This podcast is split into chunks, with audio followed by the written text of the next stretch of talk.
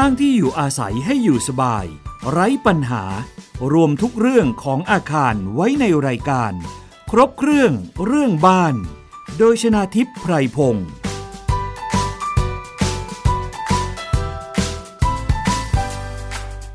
สวัสดีค่ะ คุณผู้ฟังคะขอต้อนรับเข้าสู่รายการครบเครื่องเรื่องบ้านนะคะ ทางไทย PBS Podcast หรือ www.thaipbsradio.com แอปพลิเคชันไทย PBS Radio นะคะ นอกจากนั้นคุณผู้ฟังยังสามารถรับฟังผ่าน สถานีวิทยุ ที่เชื่อมโยงสัญญาณด้วยนะคะ ไม่ว่าจะเป็นสถานีวิทยุในเครือ R-Radio หรือวิทยาลัยอาชีวศึกษา 142 สถานีทั่วประเทศค่ะ สถานีวิทยุกระจายเสียงเสียงสื่อสารมวลชน มหาวิทยาลัยเชียงใหม่ สถานีวิทยุ กระจายเสียงมหาวิทยาลัยมหาสารคามนะคะ วันนี้อยู่กับดิฉันชนาทิพไพรพงศ์ทุกเรื่องเกี่ยวกับบ้านค่ะ รับฟังได้ในรายการนี้ นอกจากนั้นยังสามารถติดตามคลิปของรายการนะคะ ตอนต่างๆ ของรายการครบเครื่องเรื่องบ้านและอื่น ๆ ได้ ทาง Facebook ด้วยนะคะ เข้าไปที่ facebook.com/thaipbsradiofan ค่ะ เข้าไปกดถูกใจกดไลค์กดแชร์กันได้นะคะ ซึ่งทุกเรื่องที่เราได้เคยสัมภาษณ์วิทยากรผู้มีความรู้ความเชี่ยวชาญ ในทั้งเรื่องของสถาปัตยกรรม วิศวกรรม แล้วก็ด้านอื่นๆเนี่ยนะคะ ก็จะนำไปรวบรวมใน Facebook ด้วยนะคะ วันนี้เช่นเคยค่ะ ประเด็นที่น่าสนใจของเรา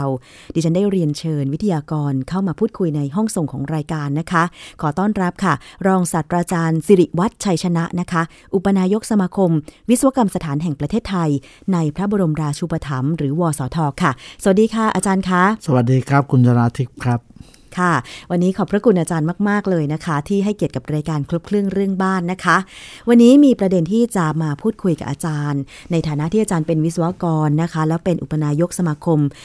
วิศวกรรมสถานแห่งประเทศไทยในพระบรมราชูปถัมภ์เรื่องของปัญหาฝุ่นละอองในอากาศที่มันเกินค่ามาตรฐาน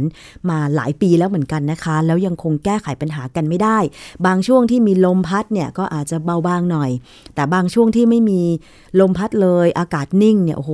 ปริมาณฝุ่นทั้ง PM 2.5 PM ที่ใหญ่กว่านั้นเนี่ยมันหนาแน่นมากเลย แล้วมันส่งผลกระทบกับชีวิตของประชาชน เราๆท่านๆ โดยเฉพาะ คือสาเหตุของฝุ่นมันก็เกิดหลายสาเหตุนะคะ อาจารย์สิริวัตรไม่ว่าจะเป็นจากเครื่องยนต์ยานยนต์ การที่มีโรงงานอุตสาหกรรม และนอกจากนั้นส่วนหนึ่งเนี่ยก็มองว่ามาจากการก่อสร้าง อาจารย์คะ สาเหตุของฝุ่นจากการก่อสร้างเนี่ยมันมาจากที่ไหนบ้างแหล่งไหนบ้างคะอาจารย์ ครับขอบคุณครับ คือเรื่องของฝุ่น PM 2.5 เนี่ย จริง ๆ แล้วมันเกิดหลายสาเหตุหลายประการอย่างที่คุณธนาทิพย์กล่าวที่นี้ก็ส่วนหนึ่งก็ มีเรื่องของการขนส่งเรื่องของก๊าซคาร์บอนมอนอกไซด์นะฮะการเผาในที่โล่งการการก่อสร้างอะไรต่างๆอะไรพวกนี้นะะคือในเรื่องของการก่อสร้างอาคาร หรือสิ่งก่อสร้างหรือของเราเนี่ยระยะหลังเนี่ยเหมือนกับเราถูกเป็นจำเลยอยู่ไกลๆนะครับ ว่า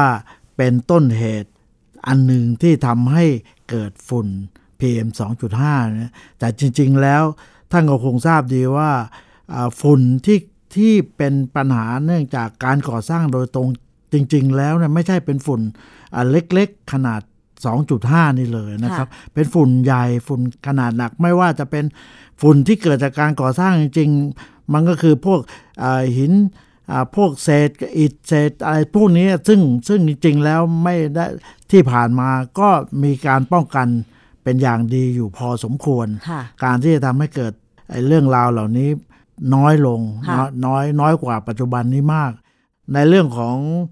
การก่อสร้างอะส่วนของการก่อสร้างอาจจะมีส่วนที่ทำให้เกิดฝุ่นตรงนี้ได้ มันเป็นองค์ประกอบอย่างเช่น เรื่องของรถขนส่งวัสดุก่อสร้างที่จะเข้ามาในในไซต์งาน รถขนส่งอุปกรณ์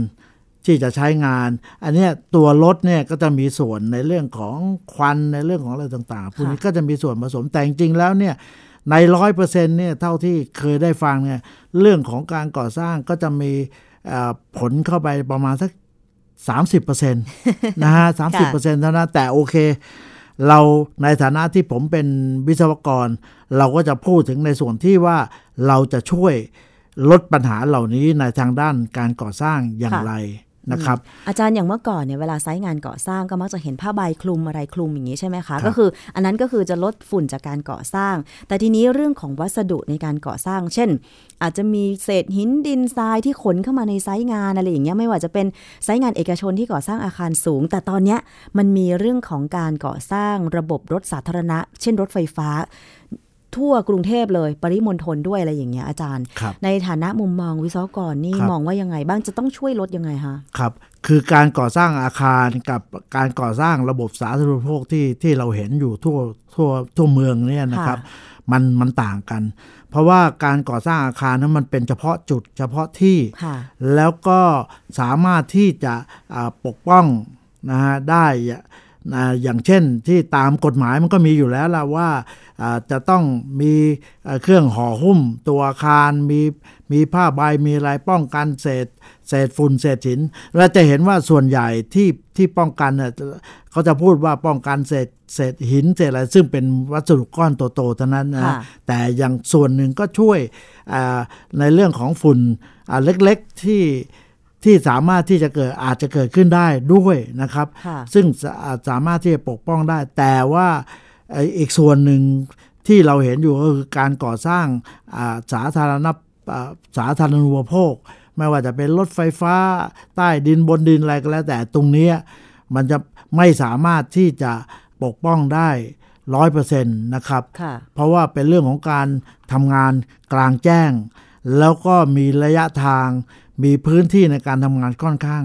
มาก อันนี้ก็เป็นเรื่องของการที่ทางการจะออกกฎระเบียบนะคะ เกี่ยวกับการป้องกันมลพิษที่เกิดจากการก่อสร้างใช่ไหมคะอาจารย์ครับแต่ทีนี้การปรับรูปแบบการก่อสร้าง เห็นว่าตอนเนี้ยมันมีบางโครงการบางงานที่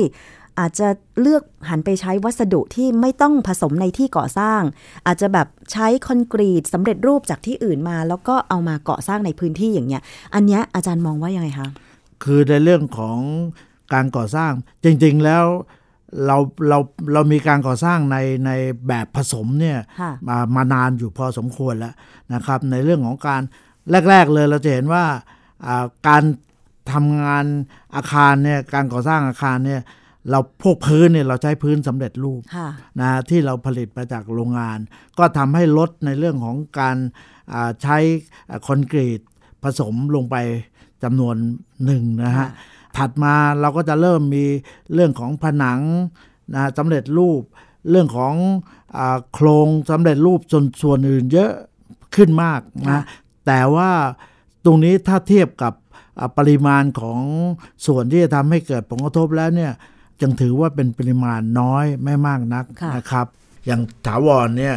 คือมันจะอาจจะอาจจะรวดเร็วไม่ได้ เพราะว่าปัจจุบันนี้มันโอ้โหมีอะไรมันเยอะแยะแล้วค่ะก็จะเป็นแบบค่อยๆ เป็นค่อยไปโดยการปรับรูปแบบของการก่อสร้างให้มากขึ้นค่ะเพราะฉะนั้นสิ่งนะอันหนึ่งที่ที่คุณนันได้พูดพูดมาตะกี้เนี้ผมว่าดีนะครับก็คือว่าเรื่องของ plant plant คอนกรีตที่เข้ามาอยู่ในใน site อยู่ใน คือเมื่อก่อนเนี้ยเวลาเทคอนกรีตจะเทคอนกรีตในในโครงการก่อสร้างในเนี่ยก็จะใช้รถอ่าผสมรถ ready mix วิ่งมาจาก plant ปูนซึ่งอยู่อยู่ข้างนอกค่ะอ่าอยู่อาจจะอยู่นอกเมืองอะไรต่างๆอะไรพวกเนี้ยซึ่งอ่าฝุ่นที่เกิดจากทรายจากหินจากซีเมนต์อะไร มันก็กระจายอยู่นอกเมืองค่ะไม่เข้ามามีมีก็มาเกี่ยวข้อง แต่ปัญหาปัจจุบันเนี่ยมัน traffic มันมันมันแย่บ้างค่ะมันก็เลยทำให้ถ้าขืนไปผสมข้างนอกมันอ่ารถเข้ามาเทไม่ทันแน่นอน เพราะฉะนั้นแต่ละไซต์ก็ตั้งแพลนชั่วคราวขึ้นของค่ะตัวขึ้นเองในในในแต่ละไซต์ค่ะเพราะฉะนั้นมันได้ความเร็วในการเทคนทำงานค่ะแต่พวกวัสดุก็จะต้องถูกขนเข้ามาใช่อยู่นั้นเนี่ยครับ แล้วมันกลายเป็นว่าแพลนเนี่ยฝุ่น มันมาอยู่กันเต็มกลางใจเมืองไปหมด เพราะว่าทุกทุกอันมีมีไซต์ตั้งเองหมดค่ะเนี่ยฮะตัวนี้ก็เป็นส่วนหนึ่งที่ที่เป็นผลทางอ้อมที่ที่ที่ทำให้ว่า เขาว่าเรามีมีการก่อสร้างทำให้เกิดเกิดไอ้มลภาวะตัวนี้ก็มีส่วนอยู่บ้างอืมอ่ามีค่ะมีส่วนอยู่แน่นอน แต่นี้อย่างที่อ่าคุณธนาทิพย์เรียนนี่ก็คือว่าเราอันดับแรกเลยก็คือในใน ถือว่าเป็นระยะที่ยังยังทำได้และสนับสนุนให้ให้มันมีมากขึ้นก็คือ การใช้ระบบสำเร็จรูปค่ะปัจจุบันเนี่ยเรามีระบบสำเร็จรูปที่ผลิตจากโรงงานค่ะนะฮะแล้วก็ลำเลียงมาอ่าติดตั้งในในสถานที่ก่อสร้างก็ตอนนี้ก็มีอยู่เยอะเลยค่ะนะครับ มีอยู่เยอะมากแต่ยังไงก็ตาม มันก็ยังอ่าไม่สามารถที่จะช่วยอะไรได้มากนัก เพราะว่า ส่วนใหญ่ก็ยังเป็นระบบเปียกก็คือก็คือยังเทคอนกรีตอยู่ค่ะไม่ว่าจะเป็นฐานราก ไม่ว่าจะเป็นอ่าโครงสร้างหลักอะไรก็ยังเป็น เพราะว่าบ้านเราเนี่ยคนที่ทำงานหรือว่าวิศวกรที่ออกแบบเราก็จะชินอยู่กับเรื่องของคอนกรีตเสริมเหล็กค่ะนะครับไอ้ระบบอื่นเราก็อาจจะไม่ค่อยถนัดอะไรเท่าไหร่นักอืมเนี่ยฮะแล้วคนงานของเราเนี่ยก็จะ สามารถหาได้ก็จะจะช่วยงานซึ่งมันเป็นงานที่ไม่ต้องใช้ skill เท่าไหร่นักไอ้การค่ะเทคอนกรีตนะครับ เพราะฉะนั้นก็จะก็จะเอ่อเอ่อนิยมยังคงรูปแบบในของคงรูปแบบเดิมของการก่อสร้างแบบคอนกรีตเสริมเหล็กเดิค่ะอยู่นะฮะแต่ว่าอาจจะช่วยลดลงไปได้บ้างด้วยการอ่าอะไรส่วนอะไรที่สามารถเป็นอ่าหล่อสำเร็จได้ค่ะก็ให้ใช้ระบบหล่อสำเร็จเข้ามาเสริม นะฮะไม่ว่าจะเป็นผนังไม่ว่าจะเป็นพื้นไม่ว่าจะเป็นอ่าอ่าอ่าอาคารอ่าไม่สูงมากนักเนี่ยพวกเสาพวกคานมันก็เป็นระบบหล่อสำเร็จได้ทั้งนั้นนะครับ ก็สามารถที่จะเพียงเพียงแต่ว่าไอ้ระบบการขนส่งก็เปลี่ยนไปไอ้ระบบเรื่องฝุ่นที่จะเกิดขึ้นก็เปลี่ยนไปแทนที่จะไปเป็นเรื่องของฝุ่นที่อยู่ในไซต์ก็กลายเป็นฝุ่นที่อาจจะเกิดคาร์บอนมอนอกไซด์อาจจะเกิดขึ้นจากรถที่ขน ซึ่งผมก็ดูแล้วมันก็มันก็ยังน้อยกว่าค่ะไอ้ตรงนั้นก็จะเป็นส่วนที่ถ้าหากว่าอ่า ทุกอย่างได้รับการสนับสนุนหรือว่าได้ได้รับการเปลี่ยนแปลงตรงนี้ค่ะก็ในระยะสั้นเนี่ยสามารถที่จะทำได้ค่ะ ทำได้เลยนะครับอืมก็คือว่าการปรับเปลี่ยนรูปแบบในการก่อสร้าง เช่น ครับเลือกใช้วัสดุก่อสร้างสำเร็จรูปจากครับภายนอกพื้นที่ ครับแล้วก็การขนส่งไม่มีเศษวัสดุร่วงหล่น ฮะรวมไปถึงการควบคุมที่มิดชิด อันนี้ก็จะช่วยลดปัญหาได้อย่างหนึ่ง แต่ว่าปัญหาเรื่องของมลพิษที่เกิดจากรถ ของไซต์งานก่อสร้างที่ขนส่ง อันนั้นก็ต้องมาดูแต่ว่าต้องมาดูครับต้องมีมีคุณมาตรกาภารพควบคุมที่ไม่ปล่อยมลภาวะที่ใช่เป็นพิษครับออกมาฮะใช่ไหมคะฮะทีนี้อาจารย์คะเรื่องของการบริหารจัดการภายในไซต์งานก่อสร้าง เช่น การเคลื่อนย้ายวัสดุอาจจะใช้เครื่องทุ่นแรงครับแทนที่จะใช้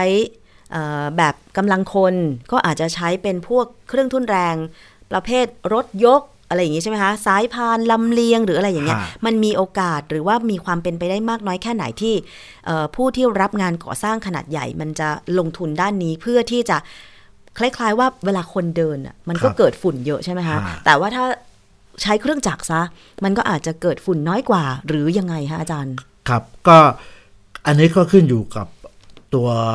ไอ้ไอ้ระบบการก่อสร้างด้วยค่ะถ้าถ้าเป็นระบบอย่างที่ว่าก็คือในเรื่องของการเป็นชิ้นเป็นอันสำหรับเข้าไปตั้งระบบอ่าไอ้เครื่องจักรสายพานอะไรเนี่ยมันค่ะก็ช่วยได้เยอะนะฮะอ่าเพราะว่าถ้าเป็นไอ้ชิ้นส่วนใหญ่ๆเนี่ยแน่นอนอะไอ้ไอ้กำลังคนมันก็คงไม่ไหวอะค่ะมันคงต้องใช้อุปกรณ์ตัวนี้ก็ต้องมีการลงทุนมีการอะไรเพิ่มเติมอุปกรณ์อะไรตัวนี้อ่า เสริมมากขึ้น ซึ่งไอ้เรื่องของเทคโนโลยีในการอ่าใช้อุปกรณ์ต่างๆนี่เราเราไม่มีปัญหาค่ะแต่ว่าการที่จะนำมาก็ขึ้นอยู่กับว่าโครงการอ่าจะจะเป็นประเภทไหน ให้มันเหมาะสมกับการทำงานในค่ะในในสถานที่นั้น ๆด้วยฮะค่ะถ้ามันมีเดี๋ยวนี้จะเห็นว่าอ่าในในในการอ่าทำเสาเข็มค่ะเห็นไหมฮะเมื่อก่อนนี้เป็นเสาเข็มกลม เราก็จะมีไอ้ไอ้เครื่องเจาะอ่าอ่าดินเป็นกลงมา เดี๋ยวนี้อาพอเปลี่ยนเป็นเสาเข็มที่เป็นเหมือนแท่งสี่เหลี่ยมเป็นเรียกว่าบาเลตพายเนี่ยก็จะมีสั่งไอ้เครื่องตักดินที่เป็นที่เป็นเหลี่ยมขึ้นมาอ๋อนะฮะอ่าฮะซึ่งตัวนั้นโอ้จริง ๆ แล้วถ้าไม่ถ้าไม่ได้ทำอย่างนั้นก็ปกติแล้วก็จะไม่มีใครมาลงทุนถ้าโครงสร้างไปเป็นแบบนั้นอืมนะครับ หรือว่าอ่า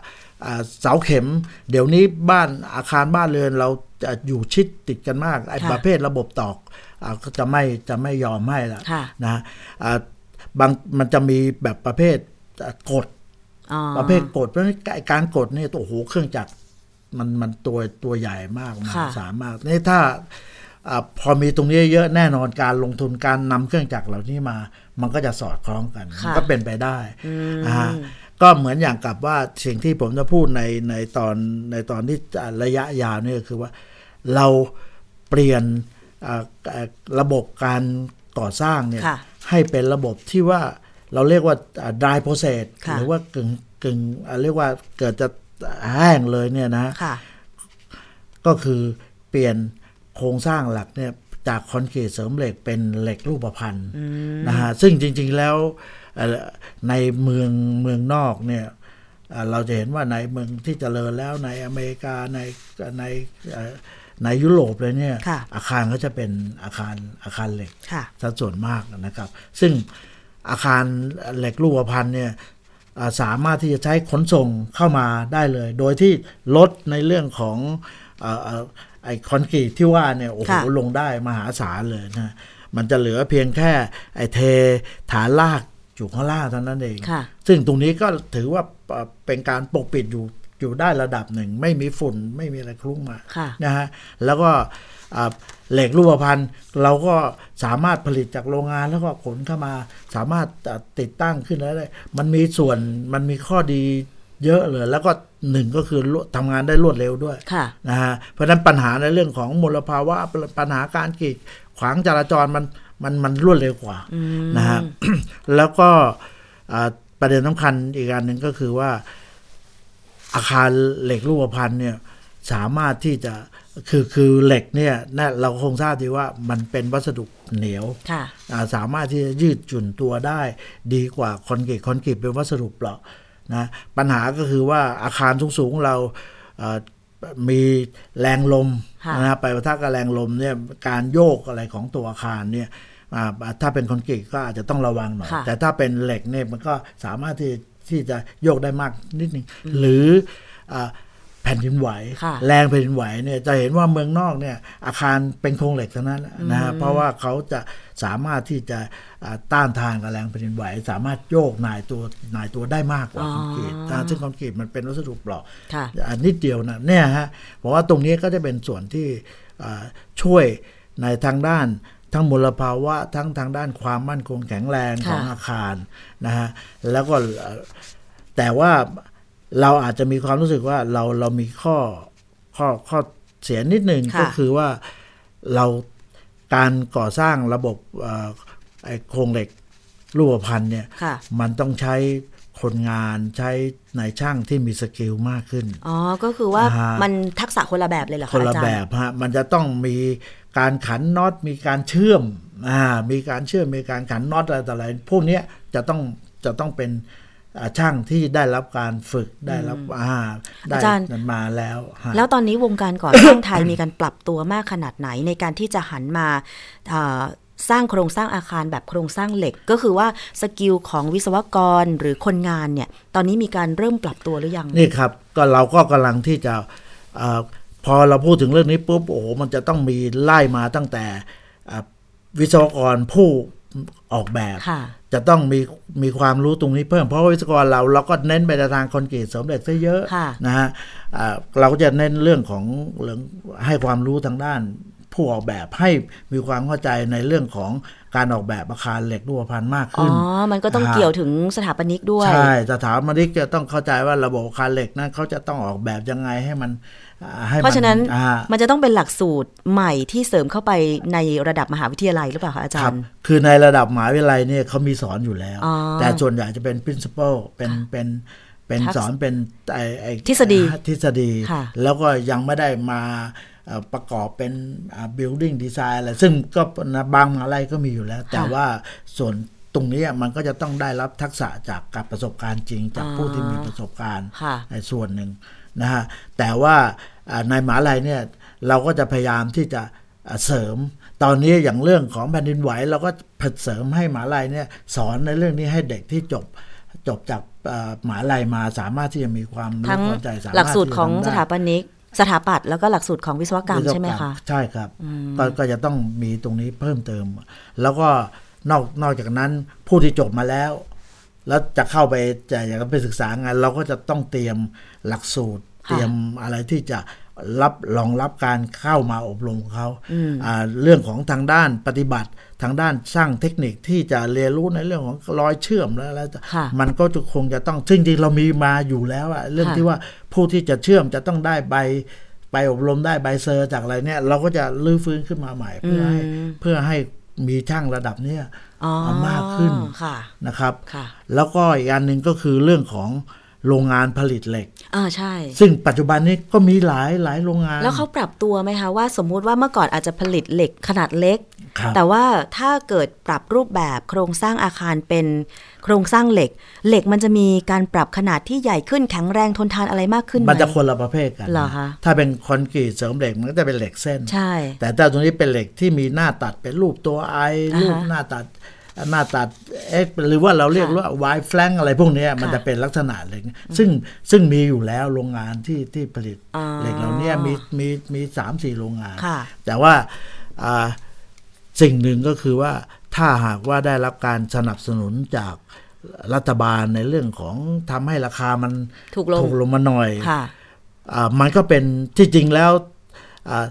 ที่แพงอยู่ตัวนี้ก็เพราะว่าความต้องการมันไม่มากอ๋อใช่ไหมฮะค่ะอีกหน่อยพอมีความต้องการเยอะขึ้นแน่นอนมาเป็นธรรมดาอยู่แล้วใช่ไหมฮะที่จะถูกลงอ่าที่จะถูกลงค่ะนะแต่ว่าส่วนหนึ่งก็ที่อ่าเรื่องของการก่อสร้างพื้นที่ค่ะของอาสมมุติว่าอ่าเจ้าของโครงการอยากจะทำโครงการคอนโดอะไรเจ้า แต่ว่ามีพื้นที่อยู่ส่วนหนึ่งเนี่ยค่ะบางที่ตอนนี้เราจะเห็นว่าอ่า นิยมไปใช้อ่าระบบพื้นไร้คานค่ะนะฮะเพราะว่าพื้นที่จำกัดแล้วก็กฎหมายก็บอกว่าอัตราอ่าพื้นที่ที่จะก่อสร้างอาคารได้ก็จะขึ้นอยู่กับอัตราส่วนของของที่ที่มีอยู่ค่ะอะไรเนี่ยครับอ่าก็ทำให้อ่าต้องพยายามที่จะในในพื้นที่นั้นให้ได้จำนวนของพื้นที่ที่ก่อสร้างได้มากที่สุดค่ะความสูงก็ติด ติดความสูงใช่ไหมฮะค่ะซึ่งไปได้แค่ระยะหนึ่งเท่านั้นเอง เพราะฉะนั้นเขาก็พยายามใช้แต่ละฟลอร์เนี่ยให้เตี้ยที่สุดค่ะอ่าให้ให้เตี้ยที่สุดในความสูงที่จำกัดเนี่ยให้ได้ฟลอร์มากที่สุด เพราะฉะนั้นปัจจุบันเราจะเห็นว่าฮิตมากในเรื่องของระบบพื้นไร้คานอ่านะฮะเพราะว่ามันทำให้ความสูงเนี่ยไม่สูงมากนะถ้าเป็นพื้นที่มีคานเนี่ย มันก็จะเสียระยะตรงคานไป40-50เสียพื้นที่ไปอ่ามันก็ทำให้เอ่อ ได้แทนที่จะได้ 15 ชั้น ก็อาจจะเหลือ 13 ชั้นค่ะเพราะฉะนั้นไอ้สองชั้นนั่นก็อาจจะทำให้เขาเสียรายเขาควรจะได้เพราะโอ้โหที่ดินมันแพงค่ะแต่ว่าสร้างได้แค่นั้นแต่นี้พอมาเป็นอ่าระบบของโครงสร้างเหล็กเนี่ยค่ะก็อาจจะเข้าเข้ารูปแบบเดิม เพราะโครงสร้างเหล็กมันคงเป็นไอไอไอเหล็กไร้คานมันคงไม่ได้ มันก็ค่ะคงมีคานค่ะอันนี้ถ้าหากว่ารัฐจะสนับสนุนตรงเนี้ยก็สนับสนุนให้ใช้โครงสร้างเหล็กมากขึ้นเนี่ยค่ะก็อาจจะ ช่วยแก้ปัญหาเรื่อง FAR เรื่องเรื่องของอัตราส่วนเลโชระหว่างอ่าพื้นที่ดินกับความสูงเนี่ย ให้เขาไอ้ส่วนที่เขาจัดเสียไปนั้นนะค่ะให้เขาได้ปรับได้สูงขึ้นได้บ้างอะไรเงี้ยอ๋อหรือระยะล่นอาจจะแทนที่จะให้ถอย 6 เมตรก็อาจจะมาบ้าง ซึ่งผมเห็นได้6เมตรเนี่ย มันคือมากเกินไปไหมคือหรือว่าคืมันน้อย วัตถุประสงค์เขาบอกว่าเพื่อให้รถดับเพลิงเนี่ยเข้าถึงได้ อ่าเข้าไปเข้าไปได้ แต่ผมดูแต่ละแต่ละอาคารที่ถูกไฟไหม้อาคารทั้งสูงนะค่ะรถดับเพลิงมันไม่มีทางที่ไปอยู่ติดกับตัวอาคาร6เมตรมันเป็นไปไม่ได้เลยค่ะมันผมเห็นมันว่าอยู่กลางถนนทุกทีอะอืมนะฮะเพราะฉะนั้นเพราะฉะนั้นถ้าหากว่าตรงเนี้ยเอ่อเอ่อเพิ่มพื้นที่ตรงข้างล่างให้เขาหน่อยนึงอะไรต่าง ๆ พวกเนี้ยผมว่าตรงนี้มันทำได้ค่ะนะฮะเพื่อในในรูปแบบของ ของอะอ่าประเทศที่เอ่อเราจะต้องจัดอะไรที่เราจะเจริญมากขึ้นไปแล้วเนี่ยมันเหมือนกับนานาประเทศเขาเนี่ยไอ้ตรงเนี้ยไอ้กฎเกณฑ์เหล่านี้บางทีมันก็ต้องมาพิจารณาปรับปรุงแล้ว ไม่ใช่ว่าอยู่ออกมาตั้งแต่สมัย 20-30 ปีแล้วก็ยังเหมือนเหเดิมืมอนเดิมยู่อ๋อเนี่ยครับค่ะ เพราะฉะนั้นอาจารย์สิริวัตรกำลังมองว่าถ้าจะแก้ไขปัญหา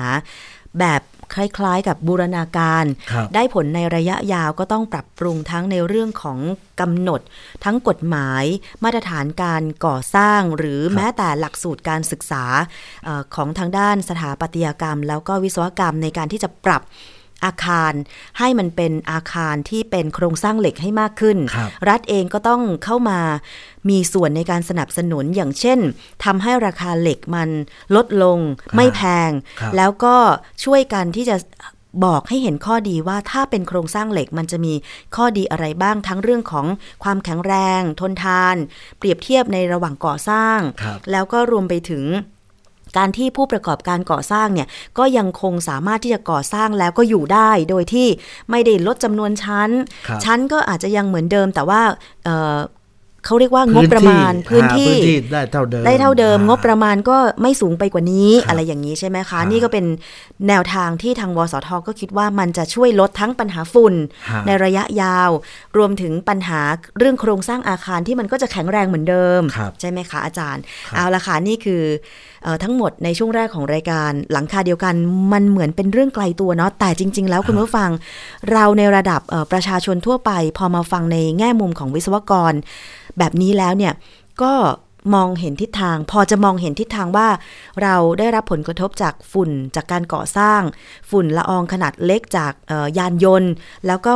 ฝุ่นจากโรงงานอุตสาหกรรมที่มันส่งผลกระทบต่อสุขภาพ ถ้ามันจะถูกปรับปรุงโดยภาพรวมให้ดีขึ้น มันก็น่าจะส่งผลดีกับเราด้วยนะครัคะบอาจารย์สิริวัตรครับเราขอพักรายการกันครู่หนึ่งนะคะครับเดี๋ยวช่วงหน้า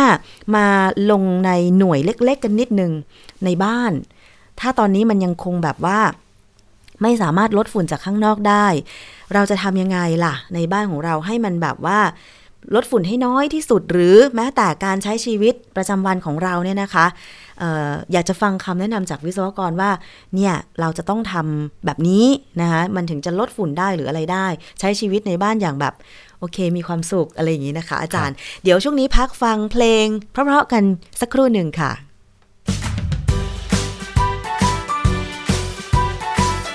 คุณกำลังฟังรายการ ครบเครื่อง เรื่องบ้าน โดยชนาทิพย์ไพรพงศ์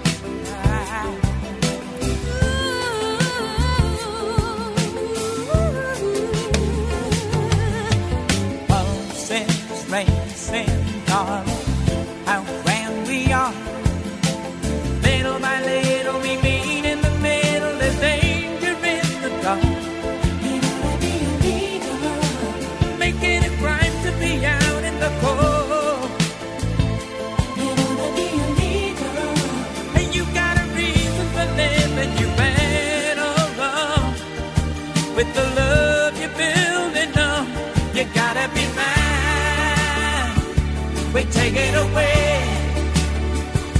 It's gotta be night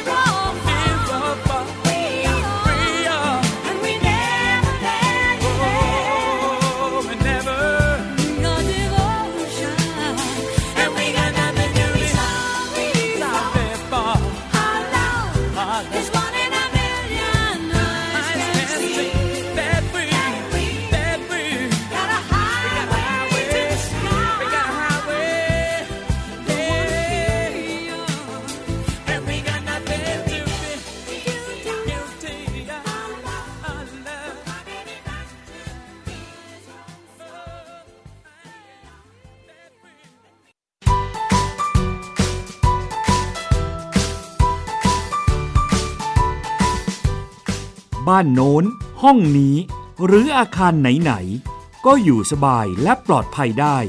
กับรายการ ครบเครื่องเรื่องบ้าน โดยชนาทิพย์ไพรพงศ์ติดตามรับฟังกันได้นะคะทาง ไทย PBS Podcast หรือวิทยุไทย PBS ค่ะ จะฟังสดหรือฟังย้อนหลังก็ได้นะคะ วันนี้ดิฉันชนาทิพย์อยู่กับรองศาสตราจารย์ สิริวัฒน์ชัยชนะนะคะ อุปนายกสมาคมวิศวกรรมสถานแห่งประเทศไทย ในพระบรมราชูปถัมภ์ค่ะ อาจารย์สิริวัฒน์คะ ช่วงแรกครับเราคุยถึงอาจจะมองว่าเป็นภาพใหญ่ของวงการก่อสร้างของไทยเลยก็ว่าได้นะคะครับว่าจะลดปัญหาฝุ่นละอองในอากาศได้อย่างไร ทั้งจาก การก่อสร้างแล้วก็จากมลพิษของรถจากไซต์งานก่อสร้าง รวมถึงอาจารย์บอกว่า คงจะต้องเปลี่ยนระบบการก่อสร้างไม่ว่าจะเป็นการทำให้มันเป็น dry process มากขึ้น ก็คืออาจจะขนวัสดุที่สำเร็จรูปเข้ามาก่อสร้างในไซต์งาน หรือเปลี่ยนโครงสร้างจากคอนกรีตเสริมเหล็กเป็นโครงสร้างเหล็กนะคะครับการอบรมให้ความรู้หรือการปรับหลักสูตรสำหรับสถาปนิกวิศวกรนะคะให้มากขึ้นครับให้มีความรู้ในเรื่องของการก่อสร้างอาคารโดยโครงสร้างเหล็ก ชี้ให้เห็นถึงข้อดีข้อเสียรวมถึงเรียกร้องให้ทางฝั่งรัฐบาลเนี่ยเข้ามาอุดหนุนในเรื่องของการปรับโครงสร้างให้เป็นโครงสร้างเหล็ก ให้มีราคาที่ถูกลงครับอันนี้ก็จะสามารถช่วยให้เอ่อการมองภาพรวมหรือการก่อสร้างของไทยเนี่ยมีการปรับระบบ เพื่อที่จะลดปัญหา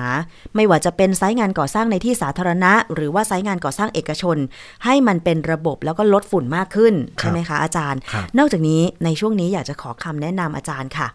นะคะเกี่ยวกับเรื่องของการใช้ชีวิตการลดฝุ่นหน่วยเล็ก ๆ อย่างภายในบ้านของเราอย่างเงี้ยค่ะ อาจารย์มีแนวคิดยังไงบ้างคะคือในบ้านของเราเนี่ยเอ่อไม่ได้เป็นแหล่งที่เอ่อ กำเนิดฝุ่นไอ้2.5นี้นะฮะค่ะอ่าฝุ่นของอามลพิษมลภาวะของบ้านเราก็คือพวกขยะที่อยู่ในบ้านฉะนั้นซึ่งจริงจริง ๆ แล้วไม่มีผลเลย แต่ว่าอ่าฝุ่นเนี่ยมันมาจากข้างนอกใช่นะฮะแล้วก็จะเข้ามารบกวนอ่าเราที่อยู่ในบ้านอ่าปกติเลยเราก็อาจจะมองมองง่าย ๆ ก็คือว่าก็ปิดบ้านเปิดแอร์ใช้ ใช้แอร์เครื่อองยู่ฟอกอากาศเครื่องฟอกอากาศอ่าสเปอ่าสเปรย์มีมีสบางบางบ้านมีมีน้ำสเปรย์อะไรต่างๆพวกนี้ค่ะนะครับ แต่ว่าที่จริงๆแล้วง่าย ๆเลยก็คือในเรื่องของการปลูกต้นไม้อืมปลูกต้นไม้เนี่ยผมว่าเป็นได้หลายอย่างเลยนะครับหนึ่งถือเป็นงานอดิเรกทำให้คนรู้จักต้นไม้ทำให้คนรักต้นไม้ แล้วปลูกต้นไม้ พอปลูกมันขึ้นมาเนี่ยก็มันต้นไม้บางบางประเภทนะที่มันสามารถที่จะซับไอ้ตรงเนี้ยค่ะได้นะฮะบางประเภทในที่นี้ผมเอ่อผมผมจำไม่ได้แน่นอนนะว่ามีอะไรบ้างแต่ส่วนใหญ่แล้วสามารถที่จะซับบ้างบ้างน้อยบ้างค่ะแต่ก็เป็นประโยชน์อย่างยิ่งเลยที่จะเอ่อได้กรองให้เราเนี่ยในในครั้งหนึ่งค่ะนะครับอ่าหลังจากนั้นอ่าเมื่อ อยู่ในอยู่ในอาคารเราตัวเราเองเนี่ยก็จะเป็น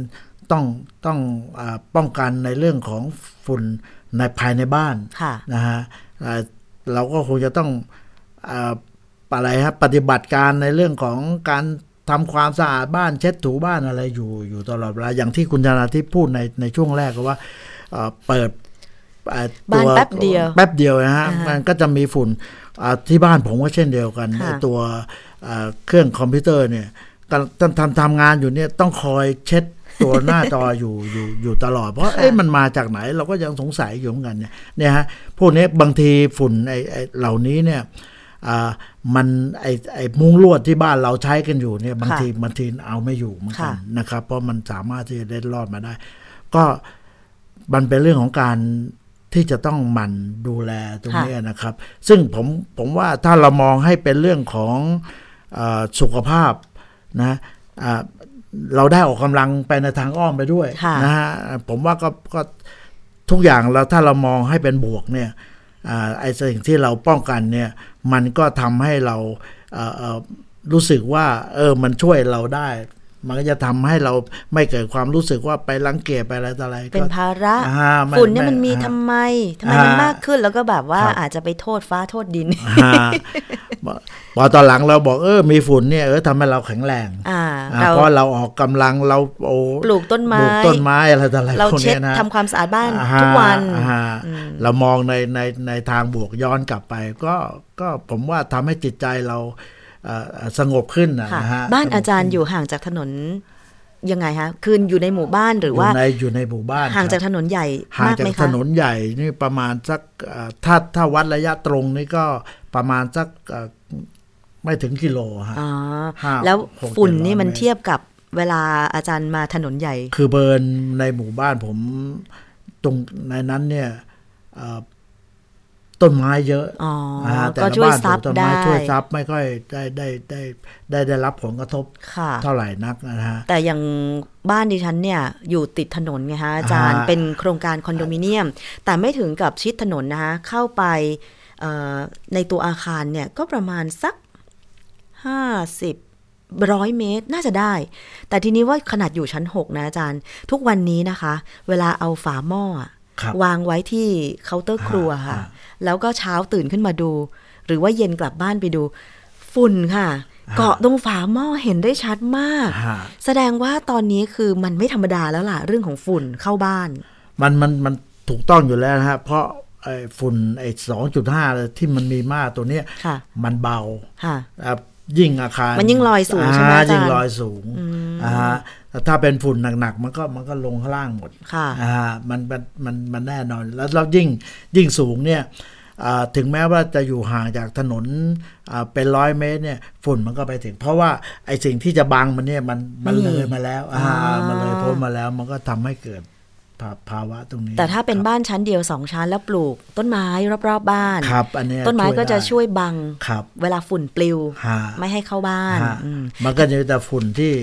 ที่ที่อยู่ข้างล่างที่หนักค่ะอยู่ข้างล่าง แล้วก็อันนั้นอันนั้นก็ไม่ไม่หนักหนาอะไรเท่าไหร่ เพราะฉะนั้นถ้าใครมีบริเวณบ้านฮะแนะนำเลยว่าปลูกต้นไม้ปลูกต้นไม้เยอะดีที่สุดครับๆนะคะฮะแต่ถ้าใครแบบว่าอยู่คอนโดมิเนียมฮะไม่มีพื้นที่ อย่างเช่น โครงการอาจจะไม่ได้ปลูกต้นไม้หรือจริง ๆ โครงการดิฉันน่ะมีต้นไม้รอบโครงการนะ แต่เป็นต้นไม้แต่ที่ต้นไม้ที่อยู่เตี้แค่ยชั้นสองชั้นสามชั้นหนึ่งอาจารชั้นย์หนึ่งเองเนี่ยฮะมันก็ครับไม่สามารถที่จะแบบว่ากันอ่าชั้น6ชั้น7ได้ครับ ก็อาจจะต้องใช้วิธีจัดบ้านไม่ให้มีของรก แล้วก็เอ่อเขาเรียกว่าเช็ดฝุ่นทุกวัน ใช่ครับ อย่างหน้าทีวีบ้านดิฉันนะอาจารย์โอ้โหแบบ ต้องเช็ดอะค่ะ ใช่เป็นอย่างนั้นเหมือนกันอย่างที่ใช่ไหมคะผมเรียนรับเออเราก็เราก็มองว่าดีดีดีแล้วคือเราจะได้ออกกำลังแทนที่เราจะนั่งอยู่เฉยๆค่ะ เราก็ได้ออกเช้าขึ้นมาก็ได้นั่งขนาดนั่งดูทีวีอยู่สักพักเรายังต้องลุกขึ้นไป เอาผ้าชุบน้ำมาเช็ดอ่าฮะมันก็ถ้ามองไปในทางบวกเนี่ย ว่าเออดีเหมือนกัน ดีกว่าเราไปนั่งแช่อยู่ค่ะลุกขึ้นมาปวดเมื่อยผมว่าอ่าฮะตอนนี้ก็ได้ได้ประโยชน์อยู่ใช่นะคะ ก็คือ พยายามถามอาจารย์ในแง่มุมของวิศวกร แล้วการพักอาศัยเนี่ยมันมันมีส่วนในการที่จะแบบว่าลดฝุ่นอะไรยังไงได้บ้างเผื่อคุณผู้ฟังจะได้ฟังและเป็นข้อคิด ถึงแม้ว่าบางท่านจะอยู่ต่างจังหวัดตอนนี้ครับอาจารย์เชื่อไหมดิฉันกลับบ้านไปที่ต่างจังหวัดที่ลำพูนเนี่ยนะคะ รู้สึกว่าการก่อสร้างมันไม่ได้อยู่แค่ในเมืองใหญ่ๆอะโอ้ยทางไปลำพูนเชียงใหม่อะ มันมีการก่อสร้างถนนตลอด แล้วก็ใช้ระยะเวลานานด้วย มันก็กระทบกับชะการใช้ชีวิตเหมือนกันนะ อย่างเช่นเราอยู่ต่างอำเภอ แล้วก็ขับรถเข้าเมืองอย่างเงี้ย ยิ่งโดยเฉพาะเชียงใหม่ตอนนี้อาจารย์โอ้โห ใครที่ฟังอยู่จากสถานีวิทยุมชเนี่ยก็คงจะพอรู้ ถนนมันคลาคล่ำไปด้วยรถมากขึ้น การก่อสร้างโดยเฉพาะซูเปอร์ไฮเวย์เชียงใหม่ลำปางเนี่ยโอ้โห มันกลายเป็นไม่ใช่ซูเปอร์ใช่ไฮเวย์นะอาจารย์ มันกลายเป็นคลานกระดึบกระดึบอะซูเปอร์ไฮเวย์คือถนนที่ใช้ความเร็วได้ครับคำว่าซูเปอร์ไฮเวย์ใช่ไหมครับครับแต่มันไม่ใช่แล้วอะตอนเนี้ยมันกลายเป็นแบบติดเหมือนกรุงเทพอะค่ะแถวแถวเพราะเชียงใหม่มี เพราะว่ารถเยอะ รถเยอะด้วย แล้วก็ซ่อมทาง ใช่ฮะแล้วกินระยะเวลาโอ้โหหลายปีนะอาจารย์ถนนจะเส้นเชียงใหม่ลำปางเนี่ย สูสีกับ ถนนที่พระรามสองพระรามสองเพราะเพราะฉะนั้นทำไปถึงปลายถนนลาดบุรีกลับย้อนกลับมาทำตรงดาวกระนองนี่อ่าฮะอ่ามันก็เลยไม่เสร็จสักทีหาไม่เสร็จสักทีอ่าฮะครับก็กระทบกับการใช้ชีวิต เพราะฉะนั้นเนี่ยต่างจังหวัดตอนนี้ก็ไม่ต่างจาก ในกรุงเทพในกรุงครับเพียงแต่ว่าต่างจังหวัดอาจจะมีปัญหาเรื่องไฟป่าในบางพื้นที่ที่ทำให้เกิดฝุ่นละอองขนาดฮะเล็ก อันนี้ก็ให้หน่วยงานท้องถิ่นเขาแก้ไขนะคะฮะแต่ว่าถ้าเราในส่วนของเออ ฝุ่นที่เกิดจากการก่อสร้างหรือแม้แต่การป้องกันตัวเองจากฝุ่นนะคะ เมื่ออยู่ในบ้านเนี่ยก็น่าจะมีส่วนสำคัญ อย่างครั้งก่อนดิฉันเชิญอาจารย์ธเนศวิรศิริอ่านายกสมาคม วิศวกรรมสถานครับแห่งประเทศไทยในพระบรมราชูปถัมภ์พูดคุย โครงการของวสท โครงการหนึ่งที่เอ่อการประดิษฐ์ประดิษฐ์เอ่อเครื่องเซ็นเซอร์อ๋อ ตรวจจับฝุ่นฮนะคะฮร่วมกับอาจารย์ที่เชียงใหม่ฮะแล้วก็เป็นโครงการที่วสทเปิดสอนเราให้กับเพิ่งปแถระลชางชนข่าวไปเมื่อใช่ไหมคะสัปดาห์ที่แล้วนค่ะครับอันนี้ก็จะเป็นโครงการหนึ่งที่อาจจะเป็นส่วนเล็กๆ แต่ว่าจะช่วยเสริมให้ประชาชนเนี่ยได้เข้าถึงอุปกรณ์ เข้าถึงความรู้ในการที่จะเมื่อรู้ว่ามีปริมาณฝุ่นมาก ก็จะได้รู้จักป้องกันตัวเอป้องกันงอย่างไรครับใช่ไหมคะอันนั้นก็หมายความถึงว่าอ่า สามารถผลิตได้ด้วยด้วยตนเองตัวเองอ่าค่ะแล้วก็โอเคละค่าอาจจะอ่าใกล้เราถือว่าใกล้เคียงแหละค่ะนะฮะก็สามารถที่จะอ่า protect ตัวเองได้อะไรต่างอันนั้นก็ก็เป็นอ่าสิ่งดีที่เราเราเราพยายามช่วยค่ะอ่าผู้ที่เข้าไม่ถึงไอ้เทคโนโลยีอะไรค่ะสูงสูงๆนะครับค่ะก็ก็ดีครับ อันนี้ก็จะเป็นโครงการหลาย ๆ โครงการจากวสทฮะนะครัคะบที่ให้ความรู้กับประชาชนครับมีสาดิฉันเห็นนะ มีสาธิต แล้วก็มีวิศวกร ใช่ไหมคะวิศวกรฮะอาสามาสอนครับด้วยว่าประดิษฐ์เครื่องยังไง วิธีใช้อะไรเป็นครับยังไงนะคะ จะมีต่อเนื่องใช่ไหมคะอาจารย์ครับสิริวัตรจะมีเอ่อเราจะไอไอสาธิตไอวิธีเหล่านี้เนี่ยเอาไปไปในทั่วทุก ทุกภาคอ๋ออาที่ที่เราเห็นว่าเมืองใหญ่ ๆ เริ่มมีปัญฝุ่นหาตรงนี้เกิดขึ้นเราก็ค่ะจะเข้าไปช่วยอ๋อเพราะฉะนั้นเดี๋ยวถ้ามีความคืบหน้าว่าจะไปสาธิตหรือสอนครับประดิษฐ์นะคะเครื่องเซ็นเซอร์วัดค่าฝุ่นละอองค่าฝุ่นละอองในอากาศ จากวสท ภูมิภาคไหนก็ติดตามได้ในรายการภูมิคุ้มกันนะคะเออติดตามได้ในรายการครบครึ่งเรื่องบ้านนะคะครับสะสับสนค่ะอาจารย์อ่าฮะแล้วก็อีก อีกช่องทางหนึ่งก็คือทาง Facebook ของวสทครับนะคะ เข้าไปได้เลย คือดิฉันก็เห็นว่ามีหลาย ๆ โปรเจกต์ของวสทเนี่ยนะคะ ที่เป็นประโยชน์นะคะฮะคือบางทีก็อยากจะประชาสัมพันธ์ให้ประชาชนที่อาจจะคิดว่าเรื่องของการก่อสร้าง เรื่องของสถาปัตยกรรม วิศวกรรมมันไกลตัวแต่จริงๆแล้วมันใกล้ตัวเรามาก เราควรจะมีความรู้ในบ้านของเราด้วยใช่ไหมคะอาจารครัย์บสิริวัตรคือวิศวกรรมเนี่ย ทุกอย่างเนี่ยตั้งแต่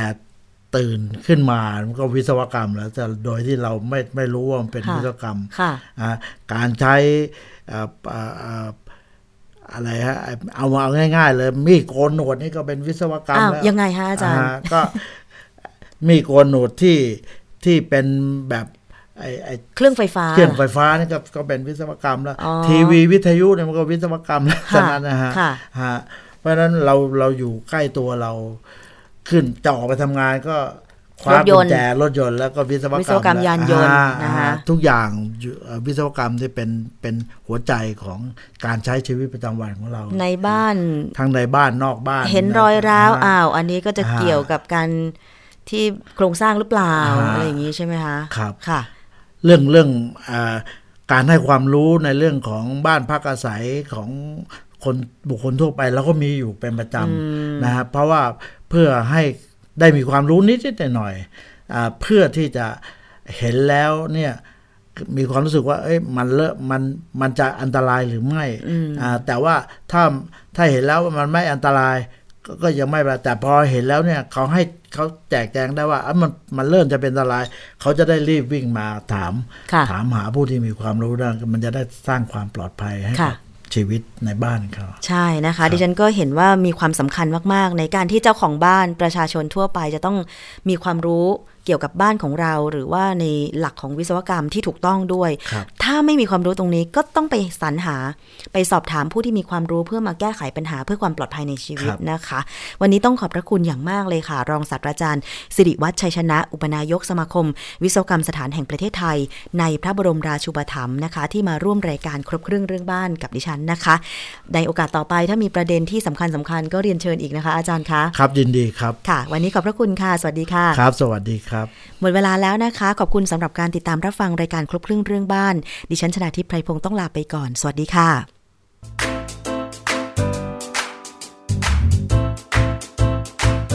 ติดตามรายการครบเครื่องเรื่องบ้าน ทางวิทยุไทย PBS ฟังย้อนหลังได้ที่ www.thaipbsradio.com แอปพลิเคชัน Thai PBS Radio และ Facebook ไทย PBS Radio Fan